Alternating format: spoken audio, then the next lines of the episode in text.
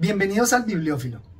En esta oportunidad les traigo un clásico con un análisis que me atrevo a asegurar que es completamente novedoso y que también resulta profundo.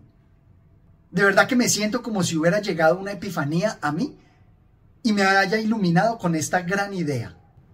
Para empezar a desenmarañar todos sus misterios, empecemos con las paradojas, como nos dice acá.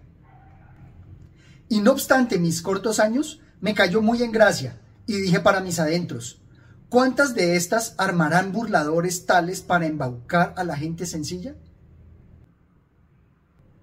La paradoja que aquí nos presenta es porque en la vida real se presentan normalmente historias de éxito o historias novedosas que utilizan los embaucadores para engañar a incautos.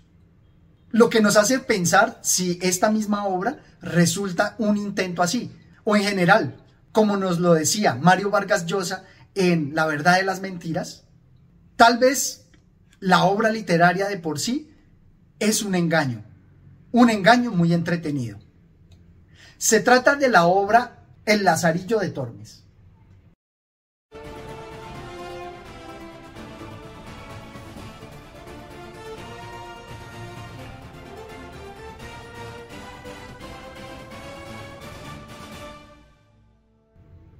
Les anunciaba que acá iba a contarles algo totalmente novedoso. ¿Y qué es esto? Que esta obra para mí resulta una obra más que picaresca, moralizante y educativa. Esta obra casi que me hizo pensar en las obras actuales de autoayuda, donde se nos presentan estos testimonios de alguien que sale adelante a pesar de las adversidades. Precisamente en el prólogo así nos lo dice el autor. Y ya que vuestra merced me pide escribir y relatar los sucesos muy a espacio, me pareció del caso no emprenderlos desde un punto medio, sino desde el principio, para que haya noticia completa de mi persona y también para que quienes heredaron posición, fama y dineros consideren cuán poco se les debe, pues la suerte fue parcial con ellos, y cuánto más hicieron aquellos que siéndoles adversa llegaron a seguro puerto a fuerza de remos, vigor y destreza. Aquí se me presenta todo lo ejemplarizante que quiere ser, así como también la obra de Manon Lescott, cuya intención era también moralizar o ejemplarizar. No es la primera vez que lo que escribe un autor con un objetivo específico resulta teniendo una consecuencia diferente. Aquí puede ser lo mismo pudo haber sucedido que él tenía la intención de enseñar, pero resultó creando el género picaresco con las entretenidas historias que nos presentaba. Ahora bien, dentro de los muchos análisis que se han realizado de la obra, incluso los que aquí están presentados en esta edición, se habla constantemente de que el autor tiene una educación diferente frente al tono y las palabras que emplea. Y es que para mí una hipótesis que no sé si se ha expuesto es que no es anónimo.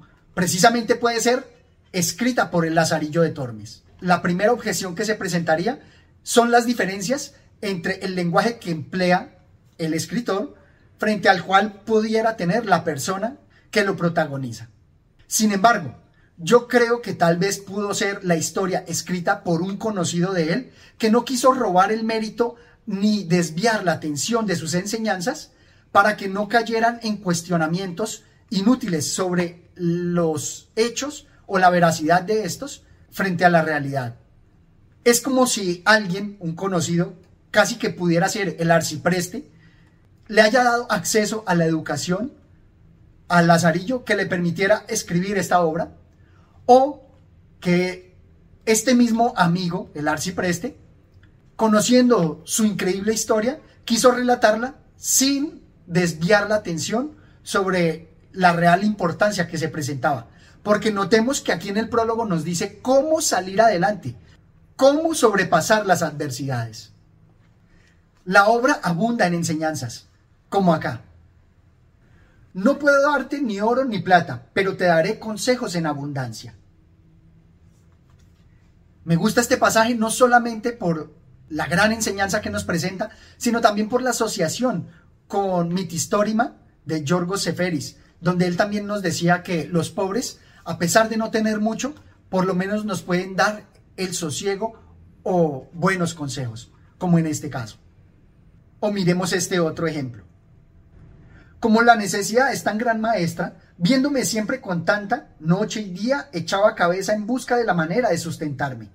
Y pienso que para encontrar estos negros remedios me sirvió de luz el hambre, pues dice que con ella el ingenio se aviva, lo que no pasa con la hartura.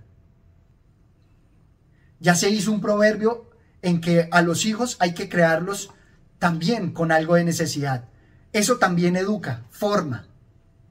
Y eso da sustento a la tesis que les digo que más que picaresca, el objetivo principal de la obra era moralizar.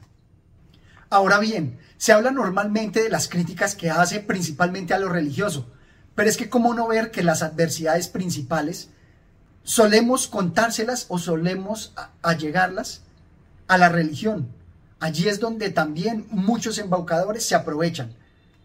Pudiera darse Paulo también a pensar que eso hace que se trate de conservar el anonimato para evitar esas rencillas con alguien tan poderoso como los administradores de la religión. Pero más que eso, me atengo a lo que les dije inicialmente. O es Lazarillo de Tormes o es un amigo suyo que se permitió contar la historia para que futuras generaciones aprendieran de ella.